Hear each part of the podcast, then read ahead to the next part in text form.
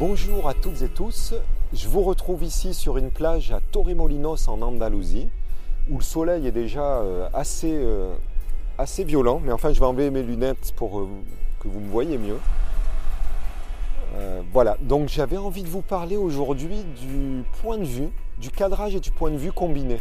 Alors le cadrage, qu'est-ce que c'est? Ben, C'est ce qui rentre dans l'image, dans le cadre de votre viseur. Alors bien souvent dans le cadrage, quand on débute, on a tendance à prendre ce qu'on voit naturellement et donc à prendre les sujets trop loin parce que l'œil va se projeter sur le sujet principal et oublier ce qui est autour. Alors qu'en photo, on est en deux dimensions et ce qu'il faut, c'est regarder tout le cadre et composer comme quand on dessine ou on peint. Voilà, c'est comme quand on regarde une peinture, ça doit remplir ce cadre, ce rectangle. Mais le point de vue, c'est quelque chose qui est différent puisque c'est l'endroit où vous vous trouvez par rapport à un sujet. Et aujourd'hui, j'ai pris l'exemple d'une statue, euh, voilà, Torremolinos, qui est, qui, est, assez connue et assez imposante, pour euh, vous montrer euh, la preuve par l'image, la différence quand on change de point de vue sur le rendu de l'image, l'impact et la signification en fait de, de la photo. Donc dans une première série, j'ai d'abord tourné autour du sujet, à droite, à gauche et au milieu, de façon à, trouver les meilleures vues. Alors habituellement, je ne prends que la photo qui m'intéresse, mais là, je les ai toutes prises pour vous montrer la différence. Donc j'en ai une à droite, celle-ci, une à gauche et une au milieu, donc en face. Sur ces trois photos, je me suis mis au grand angle. Comme j'ai un APS-C, donc un boîtier qui a un capteur, euh, disons petit, plus petit qu'un 24-36, le grand angle, qui est un 18 mm, est équivalent à un 28, donc c'est un grand angle moyen. Donc ça déforme un petit peu les images, mais pas trop. Et je me suis mis donc assez proche, à quelques mètres, et en contre-plongée. D'abord, j'avais pas le choix puisque je suis en dessous de la statue. Mais l'avantage, c'est que sur ce point de vue, en fait, en contre-plongée, je prends du bas vers le haut et je ne vois que le ciel en fond. Donc j'isole le sujet de son fond, puisque le fond est neutre et uniforme, et il est bleu, et donc ça met en valeur le sujet. Maintenant, sur la deuxième série de photos, donc celle-ci que vous voyez, à l'écran, j'ai reculé d'une quinzaine de mètres et j'ai multiplié, j'ai grossi l'image trois fois tout simplement en zoomant, en passant du 18 au 55, donc 55 mm qui en focal est équivalent au, 82, 83 mm en 24-36. Donc j'ai grossi trois fois l'image, j'ai reculé de trois fois en m'éloignant de l'autre côté de la route. Par contre, vous voyez tout de suite que le point de vue est complètement différent, puisque comme je suis plus loin, bah, je suis plus à hauteur de la statue, et donc je vois le fond télescopé littéralement dans l'image, comme en plus j'ai utilisé une ouverture moyenne de f8 qui rend tous les plans nets quand on est assez loin du sujet, eh bien vous voyez la statue nette, le fond de la montagne et des immeubles nets. Et donc l'effet, je vous laisse appréhender le sujet, je vous laisse un petit peu quelques secondes pour ressentir ce sujet par rapport au premier, euh, au même sujet mais euh, dans la première version. Voilà, mais ce que vous sentez certainement, c'est qu'il y a une confusion, c'est qu'en fait, on ne sait pas quel est le sujet principal.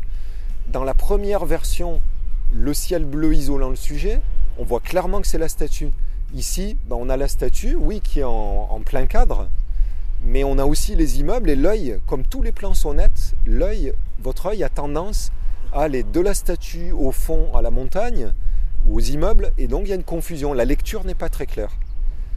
Alors, que je voulais vous expliquer, c'est que ce changement de point de vue, il n'est pas seulement, euh, comment dire, c'est pas anodin, c'est pas seulement parce qu'on manque de, recul qu'on va s'approcher ou on va être plus éloigné, mais c'est réellement pour donner une signification à l'image.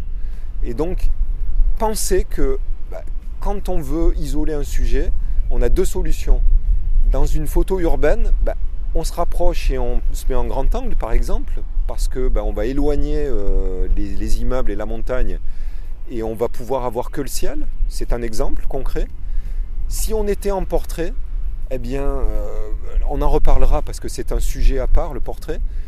On aurait ouvert un petit peu plus euh, le diaphragme pour que le fond, même si c'est de la montagne, soit plus flou et que l'œil soit attiré sur le sujet, c'est-à-dire le visage, parce que l'œil est toujours attiré sur, les, sur les endroits plus nets de l'image.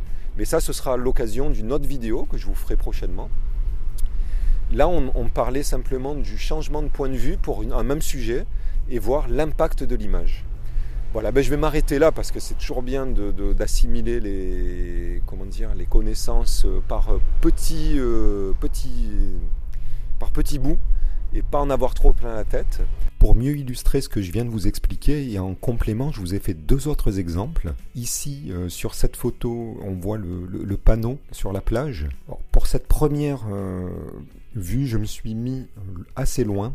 Je ne me rappelle plus le nombre de mètres, mais assez éloigné du panneau et en téléobjectif, donc 55 euh, mm, équivalent du 82 mm en mètre 436 on voit que la perspective est droite parce que je suis assez loin, donc on ne fait pas attention, euh, bien que je sois plus bas que la hauteur, euh, le, haut du panneau, on ne fait pas attention et la perspective semble assez droite. Et le fond, donc les parasols, sont un petit peu rapprochés du, panneau. Sur cette deuxième version, je me suis avancé euh, assez près du panneau, donc je suis tout comme pour la photo de la statue en contre-plongée.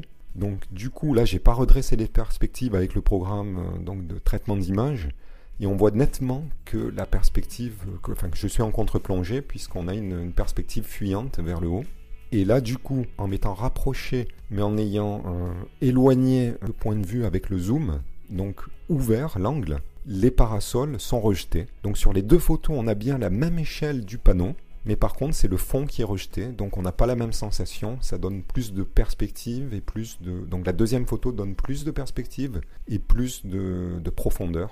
Euh, bien que si on veuille euh, obtenir une perspective du panneau droite, bah, il faudra redresser, soit à la prise de vue en utilisant un objectif très onéreux utilisé en architecture, qui est l'objectif de, avec redressement et bascule, soit maintenant on peut le faire facilement par exemple sous Lightroom avec l'outil redressement de perspective, soit automatique, soit manuel. Mais on en reparlera dans un, autre épisode sur la post-production.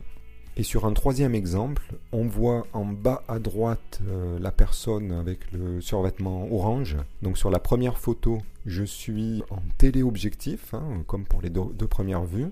Et sur la deuxième, je me suis rapproché je suis en grand angle. Et on voit le même phénomène, c'est-à-dire sur la première photo, télescopage des plans, le fond pareil, plus gros que sur la deuxième vue.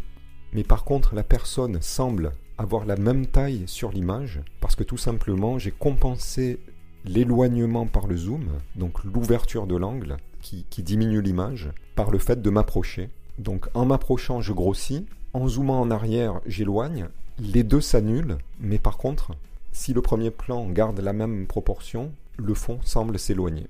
En fait, si vous regardez sans prendre d'appareil photo avec vos yeux n'importe quel sujet, en appréhendant l'ensemble de l'image, puis en zoomant avec vos yeux, c'est-à-dire en regardant un plan au loin et en imaginant plusieurs cadres à différentes distances, vous aurez le même phénomène. Simplement, il est rendu visible et il est euh, imposé par le cadre de l'image. En vous souhaitant une très belle journée et à très bientôt. Voilà, si vous avez aimé cette vidéo, n'oubliez pas de mettre j'aime, si vous ne l'avez pas aimé, ben, cliquez sur j'aime pas, c'est libre à vous. Et puis n'oubliez pas de partager avec vos amis et avec toutes les personnes qui aiment la photo et qui ont envie de progresser. Alors je vous souhaite encore une très bonne journée et à très bientôt.